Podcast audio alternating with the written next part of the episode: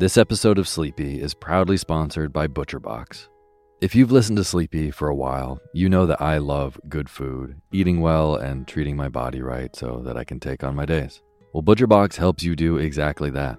They deliver super high quality, 100% grass fed beef, free range organic chicken, crate free pork, and wild caught seafood right to your door. It's humanely raised, no antibiotics or added hormones. They have a huge variety to choose from. They are excellent deals. They've got recipes and guides and tips included, and there's free shipping, always. Eating well is a huge factor in getting a good night's sleep, as is sometimes saving the trip to the grocery store and taking some stress out of your daily schedule. I have been loving these deliveries for those reasons. Been cooking up their uh, steak tips with eggs in the morning, with butter and scallions and soy sauce, and I also made a delicious brine chicken roast with lemon parsley gravy. So good. The prices for this kind of quality and convenience is really impressive. Uh, yeah, ButcherBox has made me very happy. So sign up at butcherbox.com slash sleepy and get our special deal. ButcherBox is offering our listeners a free for a year offer plus an additional $20 off. Choose salmon, chicken breast, or steak tips free in every order for a year. Sign up today at butcherbox.com slash sleepy and use code SLEEPY to choose your free for a year offer. Plus, get $20 off your first order. butcherbox.com slash sleepy. Eat well, sleep well.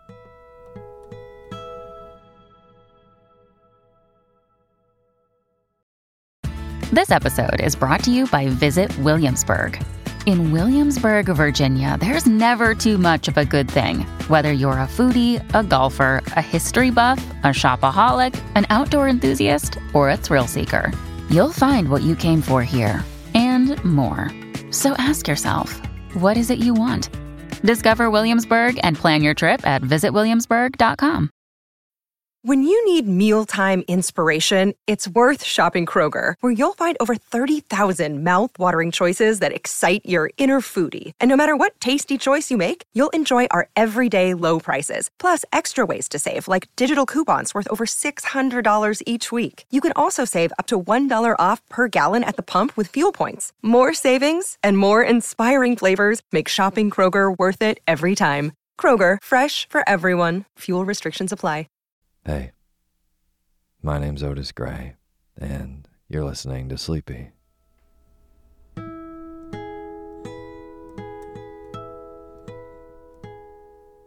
Podcast where I read old books to help you get to sleep, and a proud member of the Airwave Podcast Network. I have got a wonderful, snoozy bedtime story for you tonight. But before we get to tonight's reading, I just want to thank all of our patrons on patreon.com.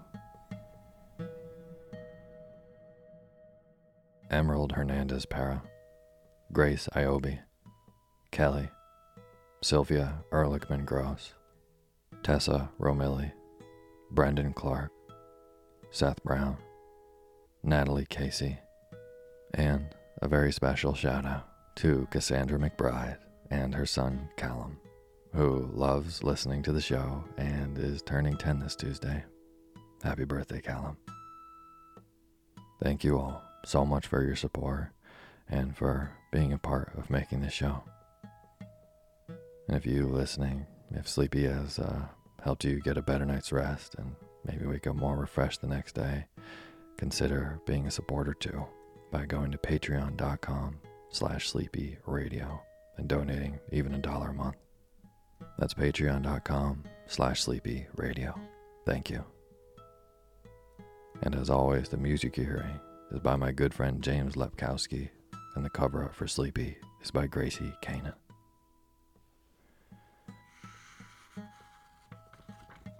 So tonight, I have the sincere fortune of reading something that one of my very good friends wrote. It's called The Lumberjack's Dove by GennaRose Nethercott, published by Ecco and HarperCollins. Lumberjack's Dove won the 2017 National Poetry Series Award and is such a wonderful, fantastical tale. GennaRose is a really great friend and a super insanely talented writer. And if you want to get your copy of Lumberjack's Dove, you can order it from your local independent bookstore and support local business in the process. I'll also put a link where you can find the book in the description of this show, and uh, I'll also have a link to the rest of GennaRose's amazing work. So thank you so much, Genna, for having me read this on the show. It's a real pleasure. So tonight, with Lumberjack's Dove by my good friend GennaRose Nethercott. And now is the time for you to fluff up your pillow just how you like it. Feel yourself melt into your bed. Get real comfortable. Close your eyes and let me read to you.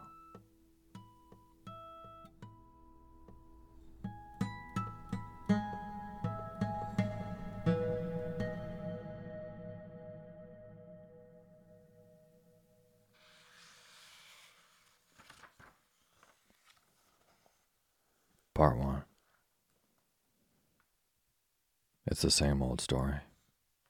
A lumberjack loses a hand to his own axe. The hand becomes a dove. The hand tries to fly away, but the lumberjack catches it beneath his shoe. You know this story. The lumberjack ties one end of a string to the hand and the other end to his belt. Then the lumberjack walks out of the forest the airborne hand fluttering along behind. There are three rules of storytelling. One, only tell a story if you have to. If you can survive without telling it, keep mum. Two, a story is a two way mirror. Don't think the characters cannot see you. It's safest to assume they can always see you, and they know exactly where you live. 3. The purest way to speak truth is by lying. Slow it down. This is how a hand morphs as it abandons the limb. First, carpal bones lose their weight. Fingers hollow into piccolos. Next, lumbricals twist and reform. The ulnar nerve and radial artery elongate through the bottom of the wrist elbow bend and harden, grow talons. The thumb sheds from flesh to bone, bone to beak, carves into point and split. Feathers bristle up from skin, an afterthought. Now for the hard part. Now for the hard part. Flight, O wild ghost, anti burial. Tendons weave into fans, delicate, so easy to tangle. Uncurl from palm into wings, all wet and spooked by newness. Watch them discover their strength, accordioning until the new body, severed from the old body, lifts itself into the air and flies towards a nearby branch.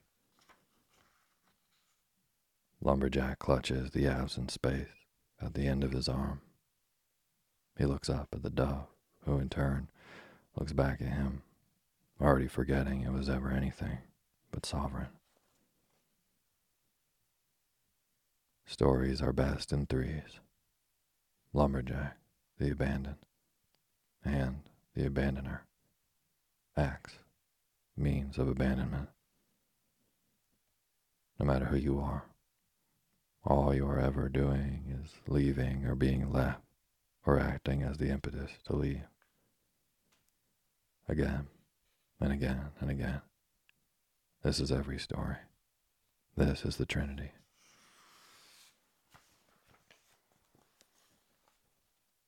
It's a betrayal, really. A man is born with this body. Everyone tells him it's his. They call it by his name. They pet this body and clothe this body and teach him that this body it's with him forever. A portrait. Arms twinned in blue flannel, rolled to the elbow. Blue veins like garter snakes. Freckles dusting the collarbone and nose and throat. Pink scar check marked on the upper lip from a BB gun misfire, rag in the back pocket, a firm sense of direction, a restlessness. Lumberjack starts his pickup truck. He keeps the windows closed as he drives, and the dove floats up to bounce against the glass. The road is slick with rain. Worms boil up from the earth. Now, there is a shirt tied around the wound, the fabric growing sticky and dark with ache. A bootlace becomes a tourniquet. A terrible yank settles in the basement of his heart, the lowest stair. Some men have a gift for controlling which way a tree will fall. They spit snuff into undergrowth to interpret like tea leaves. They light brush fires just to speak to the smoke. When a trunk drops, it could almost be mistaken for bowing. When axe and lumberjack touch, whole forests die for them. Axe has loved often, and by loved, I mean she has cleaved many pieces off many bodies. Lumberjack drives towards the witch doctor, or he drives to the ER, depending on who's telling the story, and depending on if the storyteller is a liar. In the truck bed, Axe watches the sky peel towards dusk. Onwards, they drive and drive and drive.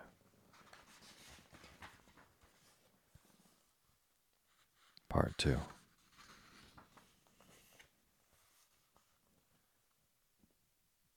In the version of the story where a lumberjack goes to the ER, a receptionist asks him to fill out a form with his name. He writes down all of them, one for every telling hospital inpatient form. Reason for visit. My hand is trying to fly. Something separated my hand and myself, and now I want to reclaim what is mine. I want myself reunited with myself. I want my hand to shrivel without me. I want.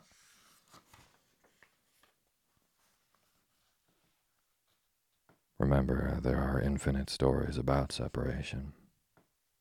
By infinite stories, that is to say that there is this story and only this story, told many different ways. Sometimes the hand is not a hand, but a sweetheart or a daughter or a house on fire.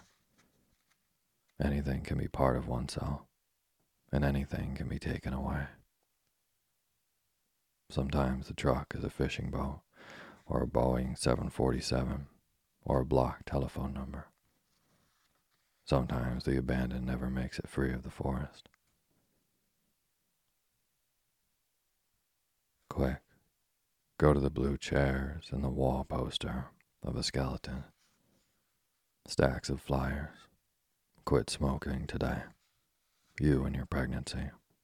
Living with arthritis. Names and dates and numbers on a form don't matter when your hand is affixed by a piece of twine. Details can come later. Posters of skeletons are far less motivational than actual skeletons.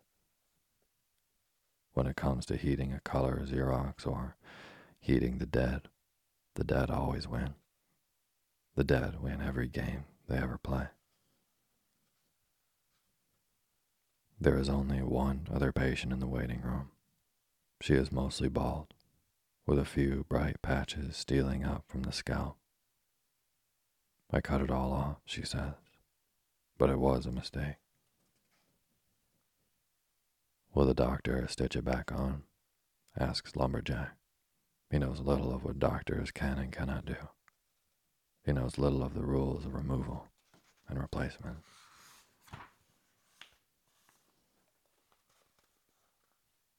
The woman pets the mass of her own hair piled in her lap.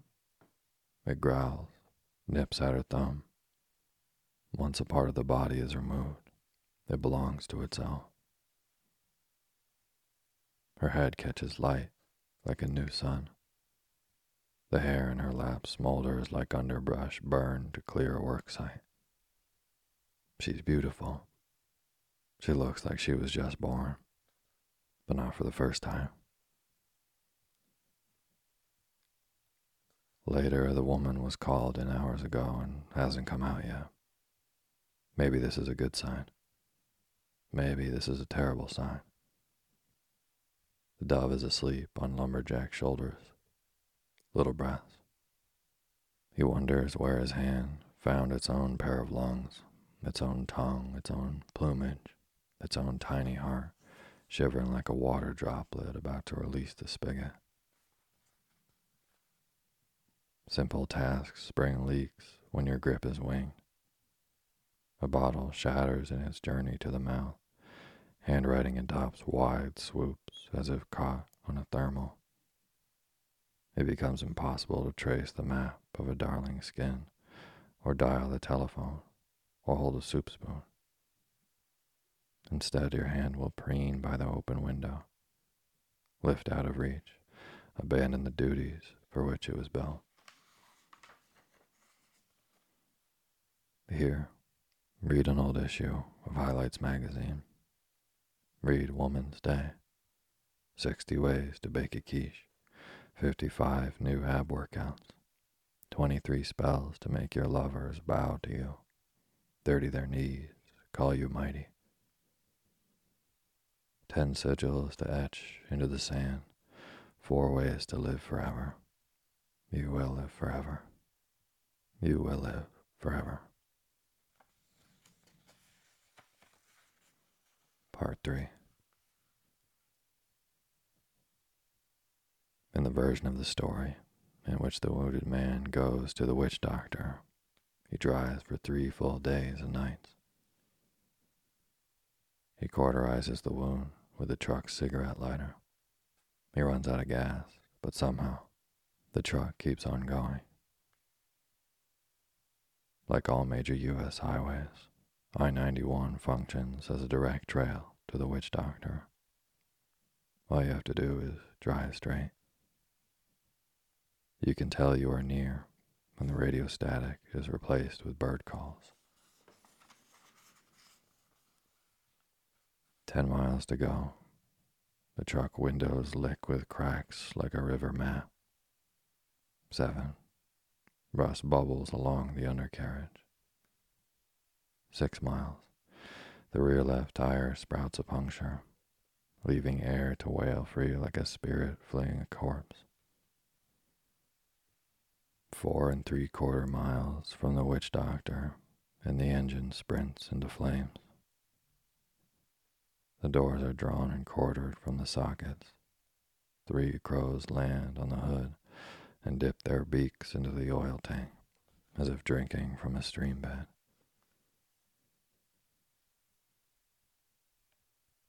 When you enter unknown territory with only one hand, choices must be made.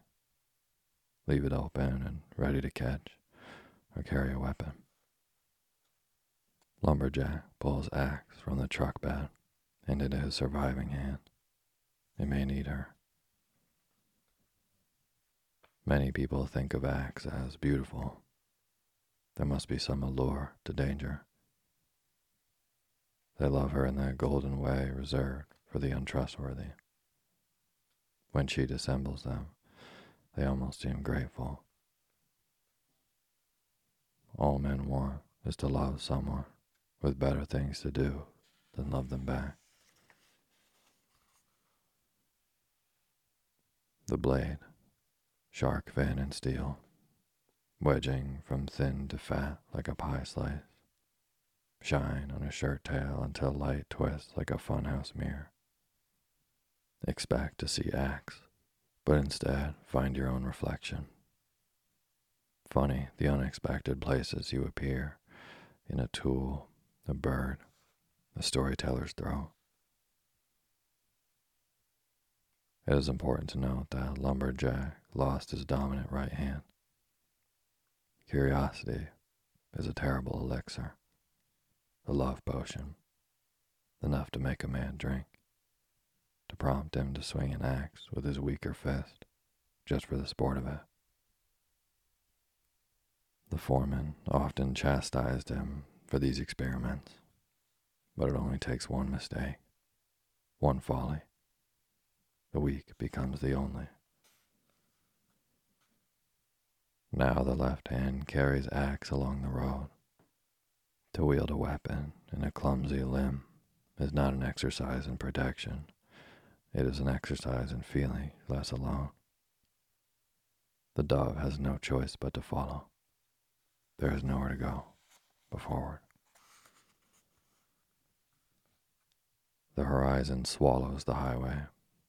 Tarmac stretches onwards, flat and straight and blistered with sun. On either side of the road, barbed wire is nailed between wood posts. Atop each post is an animal skull. There are hundreds of posts and hundreds of skulls rabbit, gull, deer, bull. Then the unrecognizable, one with black antlers webbing from cheekbones, another with an eye socket in the center of the forehead, another with no mouth. A mouthless jaw implies the following A. The creature did not eat. B. The creature did eat, but nothing that could be ingested uh, traditionally. Not the sort of food one can touch. See, The creature had a mouth once, which at some point the witch took away. And at once, a house, there in the cornfield just twenty yards away. It is avoiding shadow in a most curious manner. It ripples the way heat ripples against desert. Roof alive with prairie grass and sod, stained glass windows. The house squats on seven wooden legs, knee bent and spidered. A rope ladder uncurls like a fern. Bone chimes hang above the door and sing, though there is no wind. Crows blacken the ground in front of the house. The dove is a pinprick in the center of a great dark pupil. It is the only star alive. Can corn go on forever? Can a house be alive? Can a life be a house? Approach. How do you climb a rope ladder with a single hand? Approach. Stop asking questions and expecting answers. There are three rules of storytelling. One, be careful what stories you tell. Two, all stories told will manifest and become real. Three, sometimes a story doesn't make sense. Sometimes it will contradict itself, but be true anyway. On the precipice, the dove won't stop beating itself against the door. Six, seven, eight, nine. Muscle memory. This was its duty once. The knocking. Twelve, thirteen. Some knowing is left, some notion of what came before. 15, 16, 17. Memory. Gliding with the same barriers repeatedly and demanding different results. Or, no, that's insanity. No, it is certainly both. The door opens. So Lumberjack enters. He enters the house the way he might enter a woman driven by a need to be made whole. This is the part of the telling when the storyteller pauses. You remember your grandmother or your sister's best friend or the bus driver quieting and turning away. Your grandmother gets a glass of water. Your sister's best friend decides to put on a cooler dress, and you watch her change in the corner, peripherally. The bus driver unwraps a piece of big red chewing gum. Sun catches on the paper, silver like a fish, suspense. You're a mantis caught beneath a cup, you powerless thing.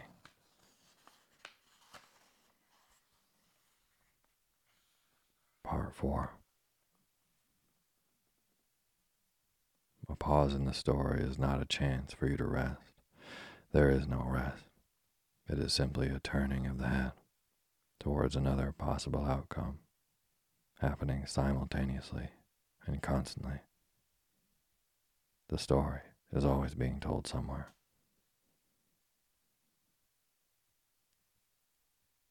At the hospital, Lumberjack is still waiting and still bleeding. The dove begins to mince magazines in its beak. It gathers the bits into a pile. So far, it has accrued a heap of twelve shredded tabloids. The dove starts to pluck at a tatter on the upholstery.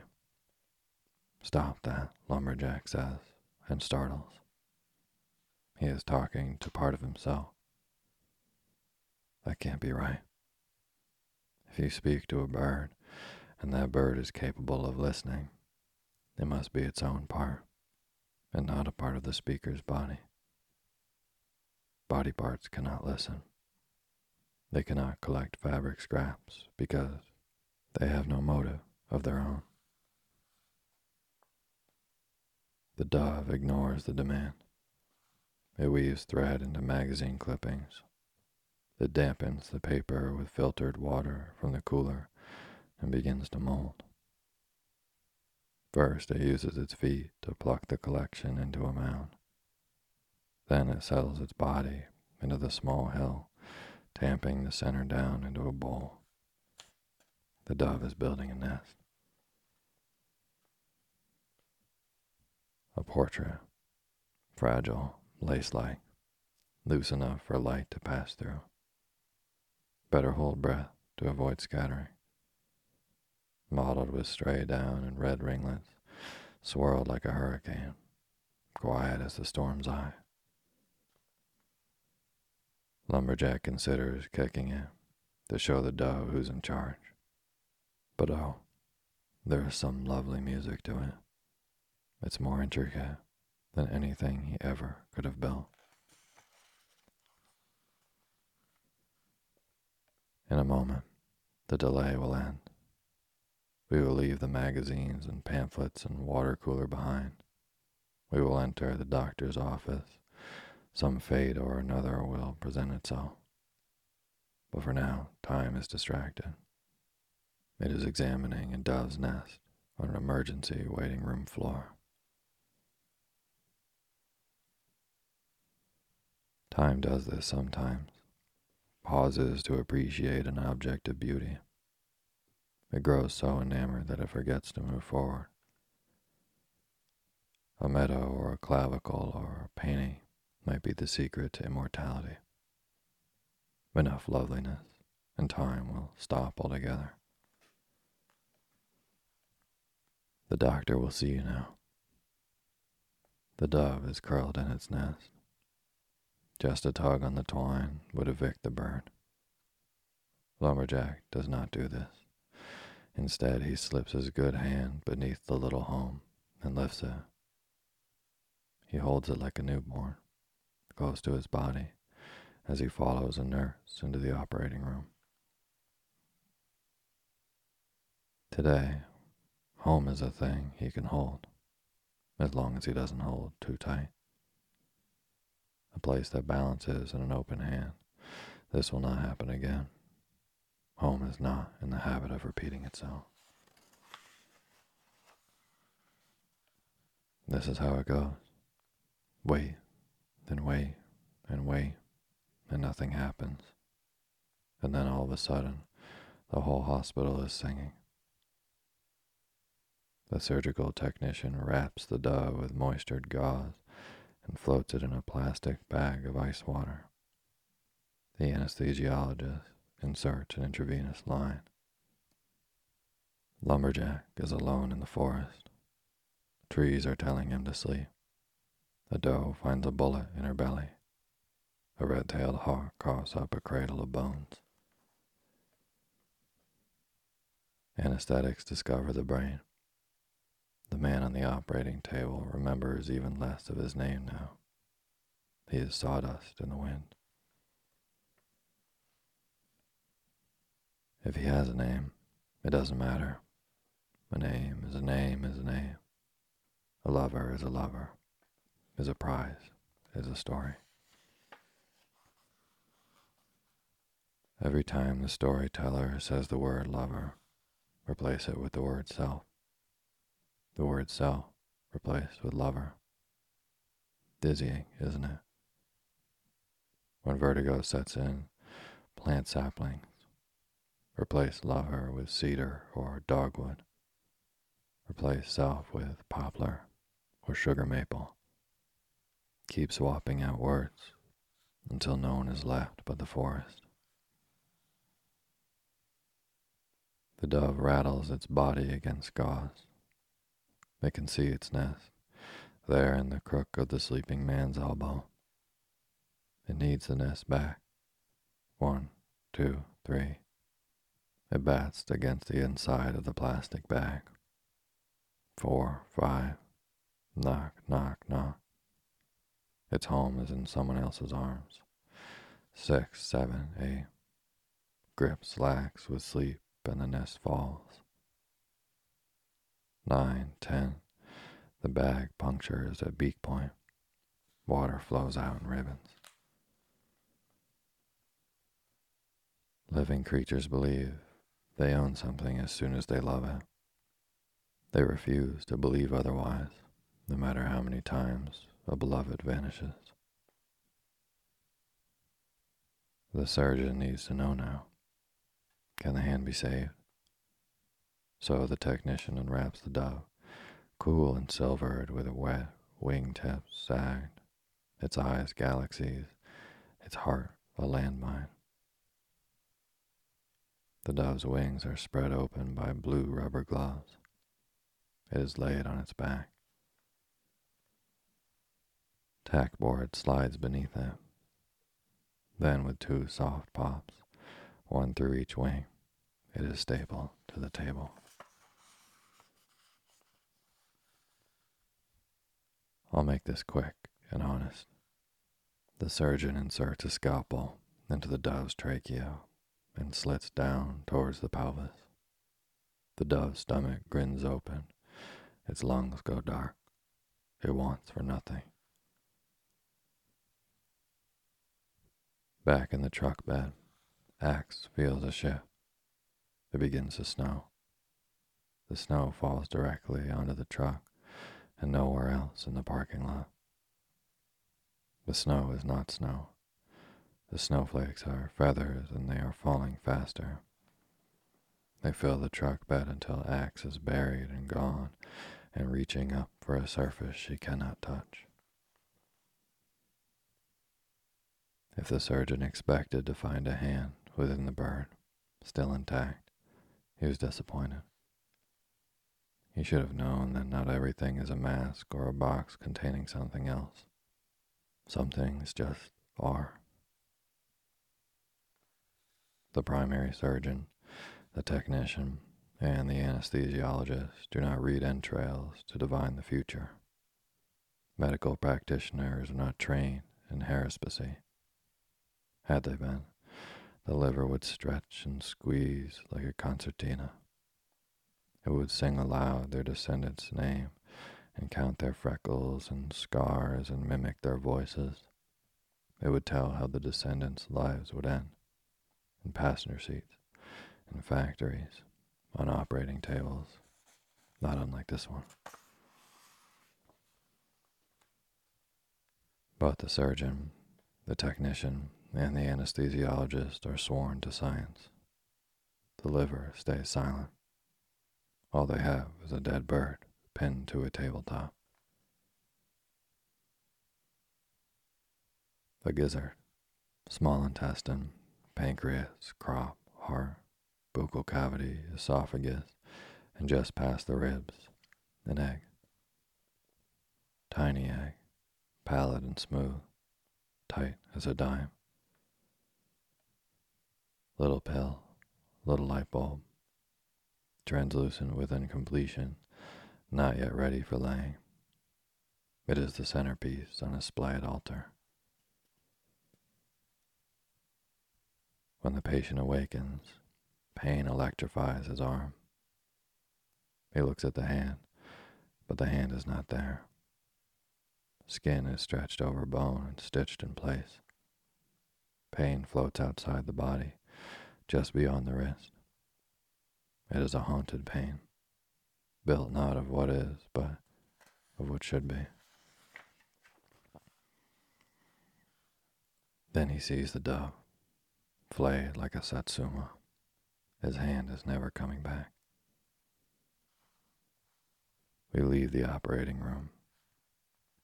Here are pamphlets on how to care for the stump as it heals. In the bag with the pamphlets are a tube of antibacterial jelly, 50 yards of gauze, and a bottle of painkillers. The surgeon apologizes that more could not be done.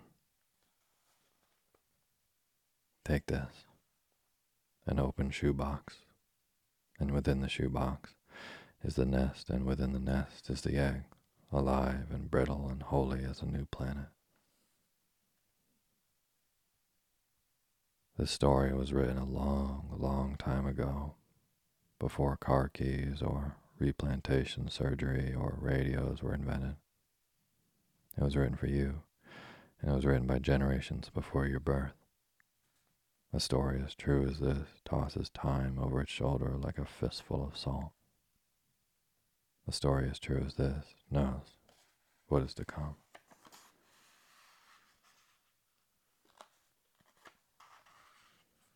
Part 5 The witch doctor cut her and count 100 tree rings. Then the light shifts, and she is 22 and beautiful. Hair of razor wire and ivy, braided in a wreath. Fingernails sharpened to points. She will unwrap a person with an index finger and tinker. She, a clocksmith, the patient, a pocket watch. Lumberjack leans axe against the wall, proof that loyalty is easy to put aside. Simply set it down and walk away toward someone new. He grabs a dove from air like a peach from a branch and slams it down on the tabletop. Fix it. He is arrogant because he thinks he is owed a lot. Maybe he is. Maybe he isn't. It's difficult to say what any one person is entitled to. The bird squirms against the table. Its little pulse is throbbing. Let go, let go, let go. Never, thinks Lumberjack. Never. I will never let you go. I will never let you go. The witch puts a kettle on to boil. She stirs nightshade into a china cup and lets it steep takes a sip.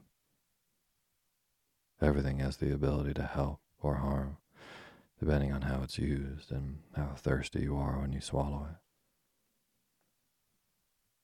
Her pupils, hollow as a chapel, black as plums.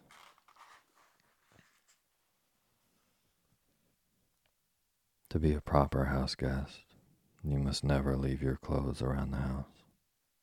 You mustn't give gin to the cat. Avoid bleeding on the furniture. If possible, do not touch the furniture at all. Do not touch the floor or walls. Leave no marks. No stray hair on a pillowcase. No breath condensing on window panes. Take up no space. Never let the hostess know you are there. This assures that when you leave, you do not leave a gap. The cruelest act a person can commit is to leave a gap. We've been waiting for seven years, or five minutes, or not at all, or three days, or have watched Western civilization rise and fall on the television in the corner. There are three rules of storytelling. One, stories don't care about your prior appointments. They make their own schedule. They are not service minded. If a story doesn't make you wait, it isn't worth a damn. Two, every story is about you. Three, never ask a story for answers, or it will swallow you alive in punishment.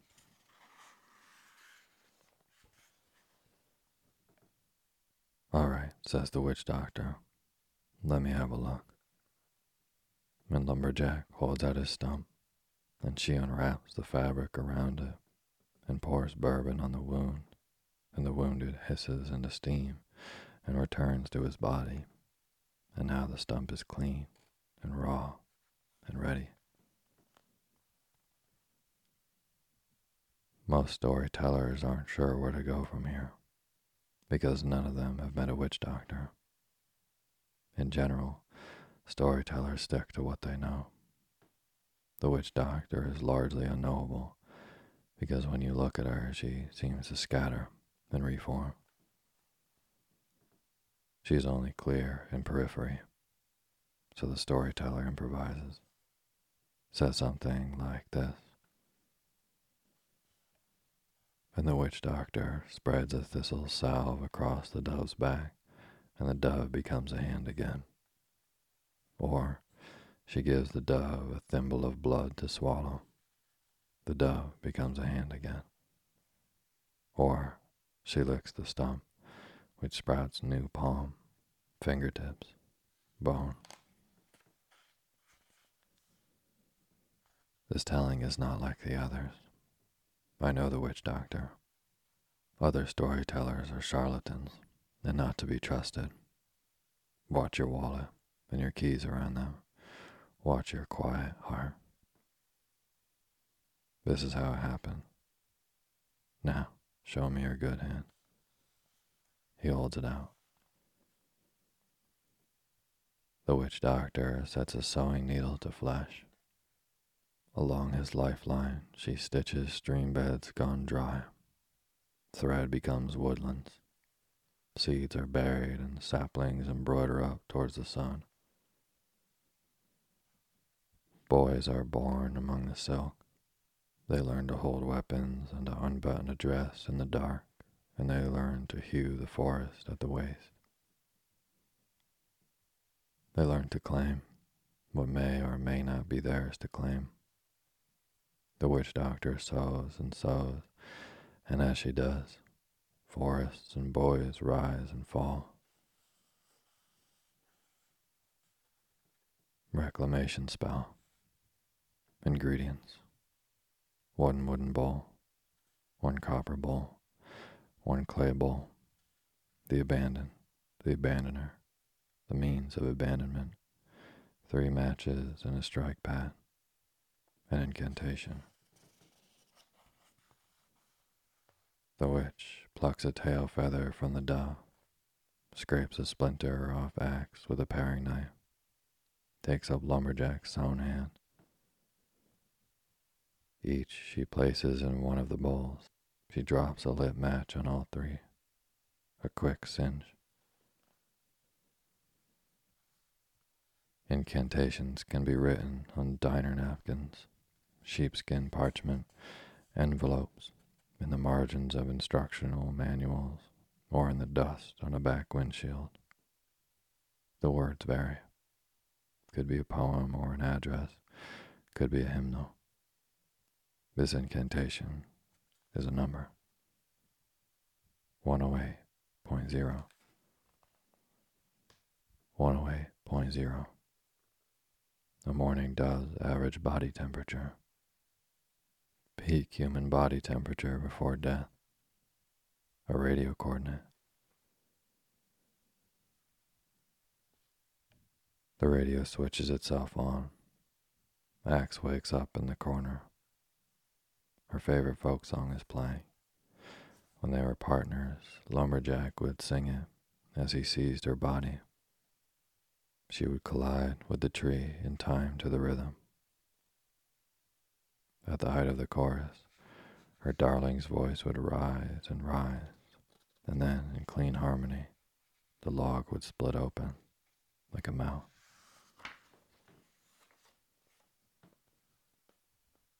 Come, all you shanty boys, take up the hatchet blade, and as you lay the woodlands low, sing out this serenade.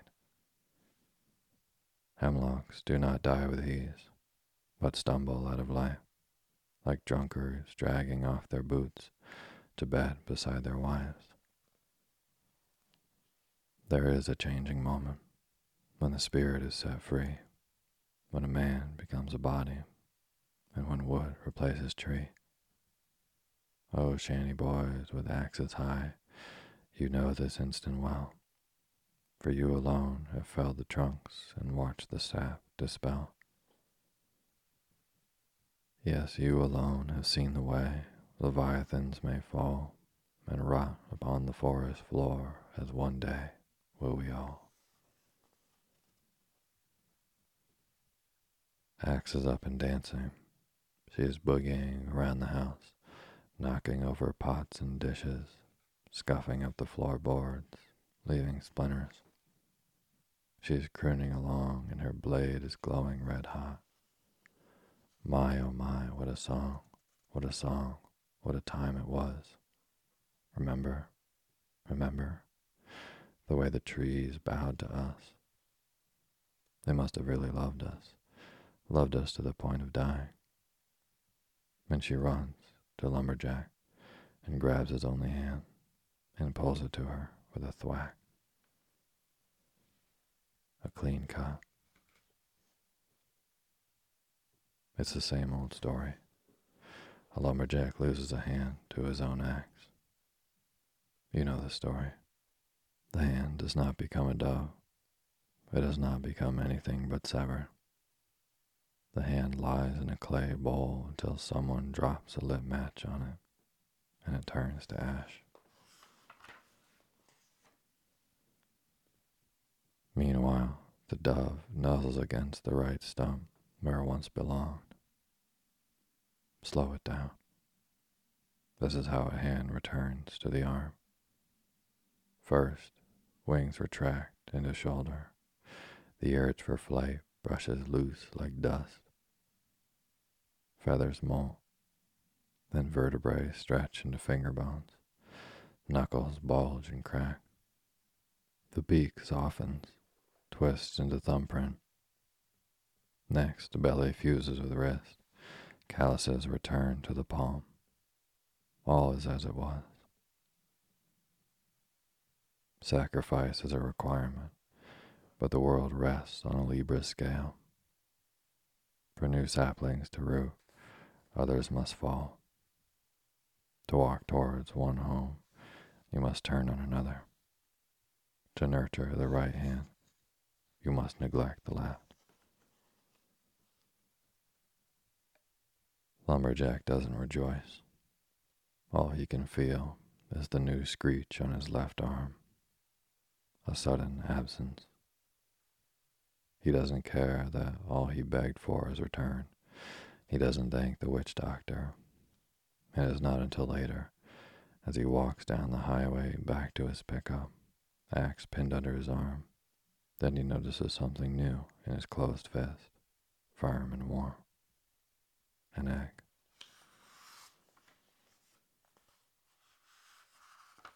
Part 6 You probably have a favorite version of the story.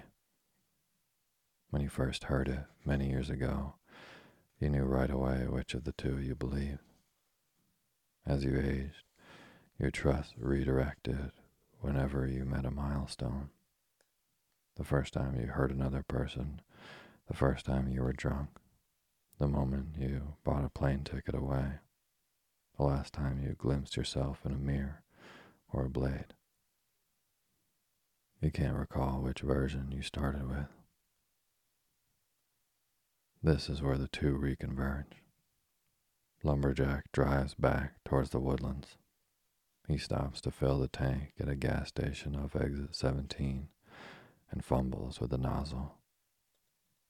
There are many simple maneuvers to relearn twisting the gas cap, extracting his wallet, pulling the trigger. Gasoline thickens the air, and for a moment, he forgets to mourn. He drives and drives and drives. He puts the egg in the ashtray where it won't break.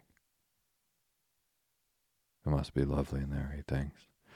No light, no sound, just musk and the notion of speed. Axe doesn't believe in folk tales. She believes in her own precision. The wind casts acorns and leaves into the pickup bed. I tie your father had a love, Axe sings to them. And by love, I mean to be felled, sliced to lumber, and reassembled into a new body. She isn't sure what she means when she says this, but it feels like the truth.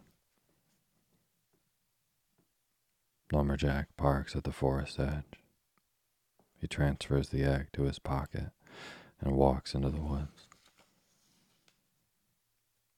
Eventually, he makes his way to a tree with a gash in the side, an incomplete job. The bark is black with blood, a trail marker, a memory.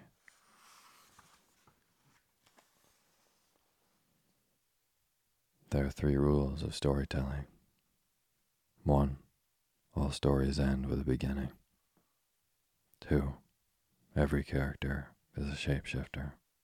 Every object is a seed. Three, the purest way to speak truth is by lying.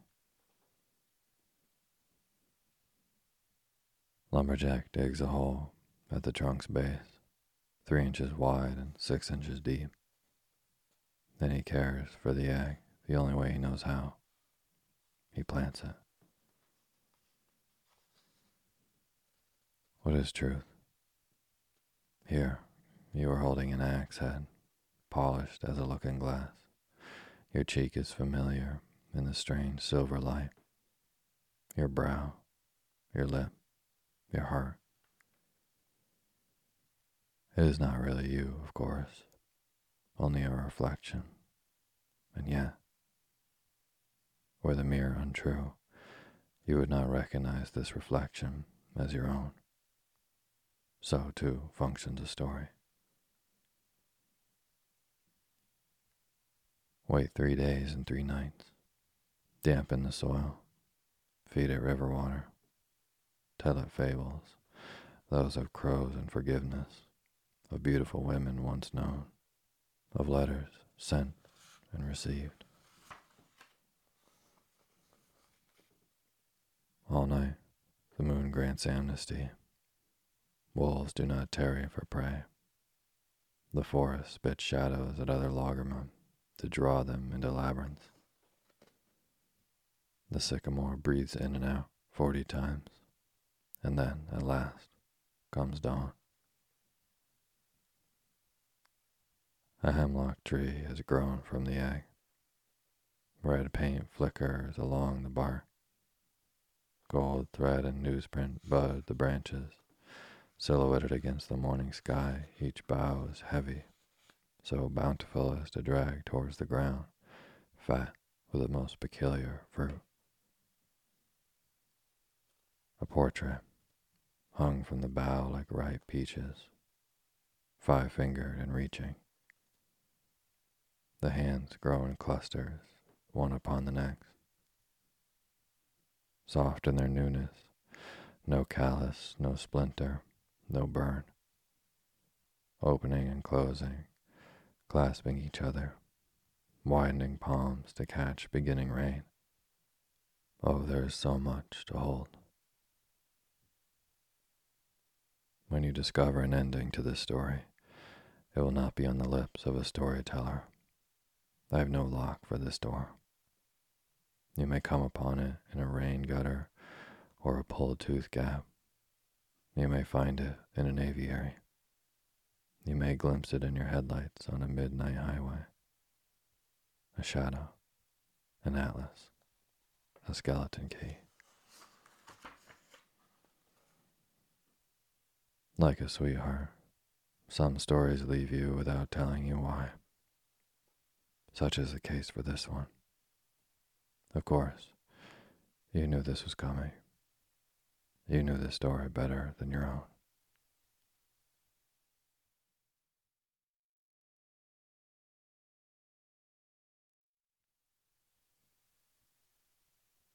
Thank you for listening to Sleepy. Good night.